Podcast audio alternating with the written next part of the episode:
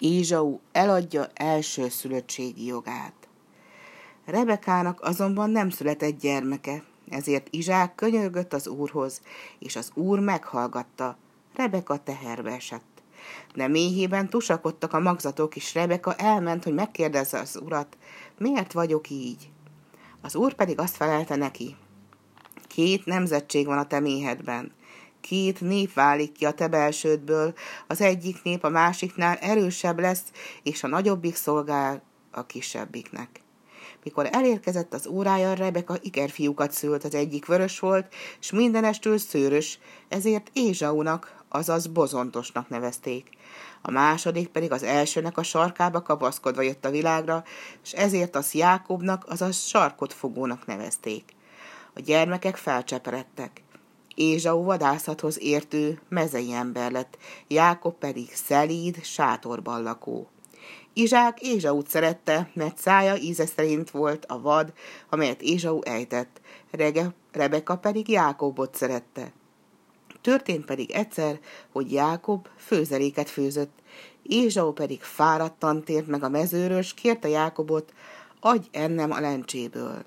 Jákob pedig azt mondta, add érte az első szülöttségedet. Így felelt erre Ézsau.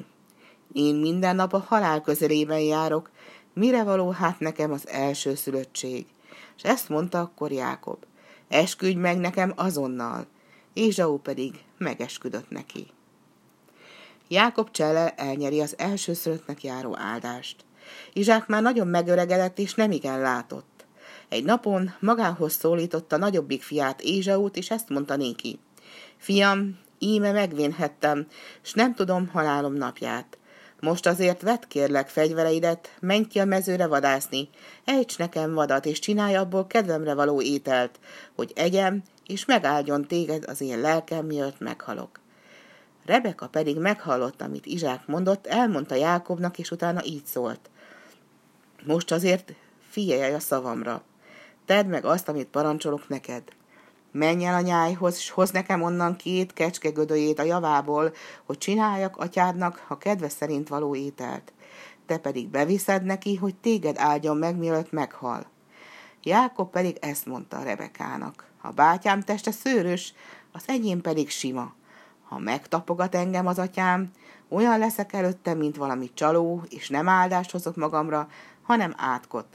Azt felelte rá az anyja, rám szálljon minden átka atyádnak, csak hallgass az én szavamra. Megfőzte tehát Rebeka az ételt, Jákobot pedig felöltöztette Ézsau ruháiba, és a kecskegödője bőrével beborította kezét és az arcát, hogy elrejtse azok simaságát. Eztán pedig beküldte Jákobot az étellel az atyához. Bement Jákob az atyához, és ezt mondta. Itt vagyok, atyám, Ézsau vagyok, a te elsőszülött fiad, és úgy cselekedtem, ahogyan megparancsoltad. Egyél zsákmányomból, hogy megáldjon engem a te lelked. Azt kérdezte ekkor Izsák a fiától. Hogy van az, hogy ilyen hamar találtál zsákmányra? Amasz pedig így felelt. Mert az Úr a te Istenet hozta elém. És Izsák azt mondta, gyere közelebb, fiam, hadd tapogassalak meg, vajon te vagy az én fiam, Ézsau vagy nem? Oda ment tehát Jákob Izsákhoz, az pedig megtapogatta, és ezt mondta, a szó Jákob szava, de a kéz Ézsau keze. Amikor aztán Izsák evett az ételből, ezt mondta, gyere közelebb és csókolj meg engem. Jákob pedig odament és megcsókolta, az atya pedig megérezte Ézsau ruháinak szagát, és megáldotta fiát, majd így szólt. Lám, ez az én fiamnak, Ézsaunak illata, olyan, mint a mezőki, melyeket megáldott az Úr.